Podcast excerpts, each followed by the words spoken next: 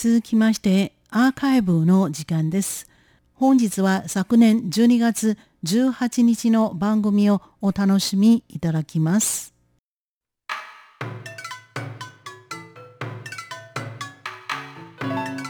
続いては文化の台湾の時間です。この時間のご案内は中野です。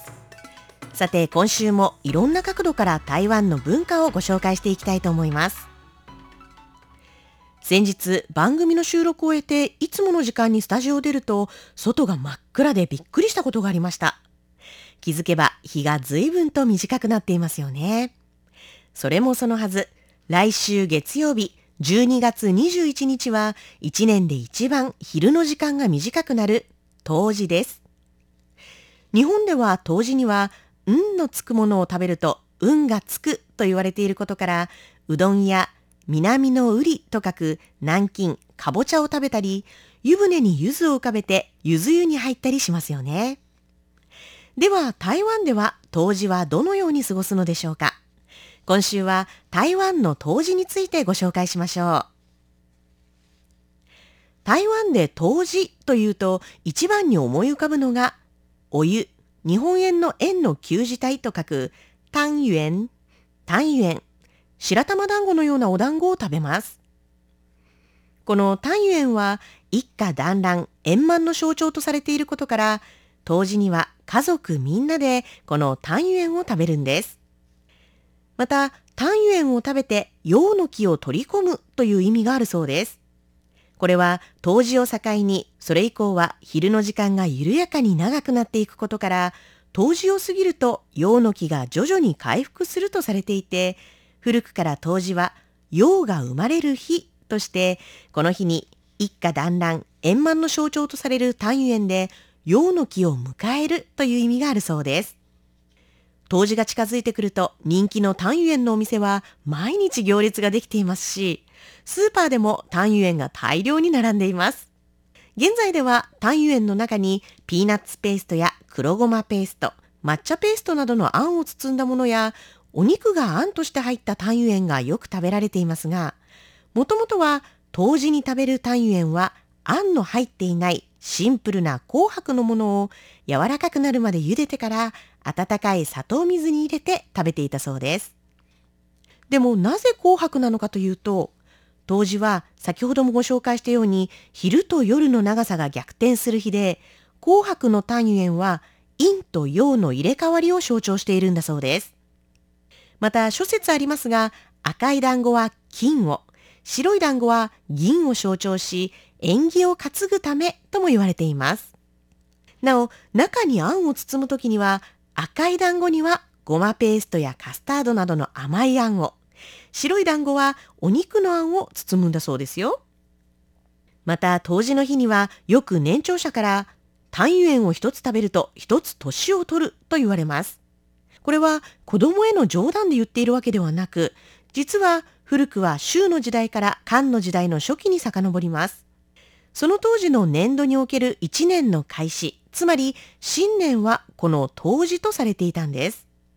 そのためこの日は、添える、歳月の歳と書く、ティエンスエと呼ばれる年を重ねる儀式を行っていたそうです。後に詩人の陸遊が作品の中で、冬至の食事をすれば一つ年を取るという表現をしたことから、冬至は正月と同じように重要ということわざになっていきました。それが単元を一つ食べると一つ年を取るという観念につながっていったというわけです。大人から単元を一つ食べると一つ年を取るんだよと言われ、早く大人になりたい子供たちはたくさんの単元を頬張り、逆に自身の年齢を気にし始める二十歳を過ぎたあたりから特に女性はあまり食べたがらないなんてこともあるそうです。ちなみにこの単元、冬至の日だけでなく旧正月から数えて15日目の満月の日である元気の元、今宵の良い、季節の節と書く元正節にも食べる習慣がありますが、冬至に食べる単元と元正節に食べる単元は違います。冬至の単元を作るときは、もち米の粉に水を加えて団子を作ったり、ちょっと大きめに作った団子にあんを包んだりします。水分が多くてきめの細かい質感となります。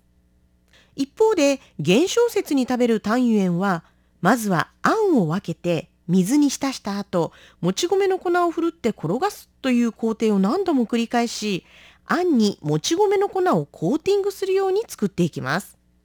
そのためあんには油や麦芽糖を加えることもでき団子は柔らかく形が不規則なのが特徴なんだそうですよ。それではここで一曲お送りしましょう「パンリーリー」で「トンジュ」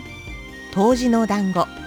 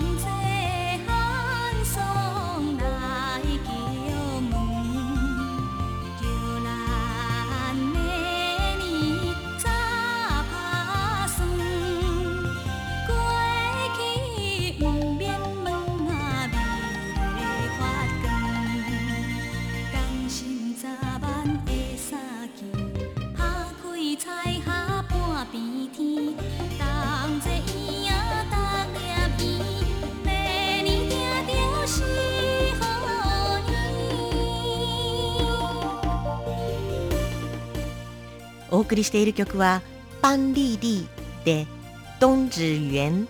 冬至の団子」です。さて台湾の冬至に欠かすことのできない単油園ですが食べ方にもタブーがあるそうです。何でも単油園を奇数の数食べるのは良くないとされています。それは奇数の数食べると取り残される。つまり独身の可能性が高まるからなんだそうです。ですので偶数個。できるだけ赤と白のお団子をペアで食べると良縁を引き寄せるとされているそうですよ。またこの単油園にまつわるものの他にも当時のタブーがあります。民族学の専門家によると冬至の日は遅くまで外にいてはいけないとのこと。冬至の日はだいたい夕方5時6時には空はすっかり暗くなり陰の気が重くなり陽の気が弱まるため早く帰宅するようにした方がいいそうです。また冬至の日は全身黒や全身白の服は避けた方がいいそうですよ。また冬至の前後の結婚はタブーとされています。これは冬至が伝統的なタブーの日であるから。結婚の日取りとして漢数字の4立つ漢数字の4至ると書く私立獅子は避けた方がいいとされています。この私立獅子の4立つと書く私立とは二十四節気の立春立夏立秋立冬のこと。そして4至ると書く獅子とは春分夏至秋分冬至のこと。この私立それぞれの前日のことを4絶対の絶日と書いて死絶日と言い獅子それぞれの前日のことを4離れる日と書いて死り日と言って私利死絶には大切な行事を行ってはいけないとされているからなんです。ですので、冬至の前後に結婚することは不吉だとされているそうですよ。つまりまとめると、台湾の冬至は大切な大きな行事などは入れず、家族が集まってみんなで一家団らん円満の象徴である単元を食べて、のんびりと家で陽の木を貯めていくのがいいようです。今年の冬至はうどんやかぼちゃの他に台湾スタイルを取り入れてみんなで単元を食べてみてはいかがですか？文化の台湾今週は台湾の冬至についてご紹介しました。この時間のご案内は中野でした。お聞きの放送は台湾国際放送です。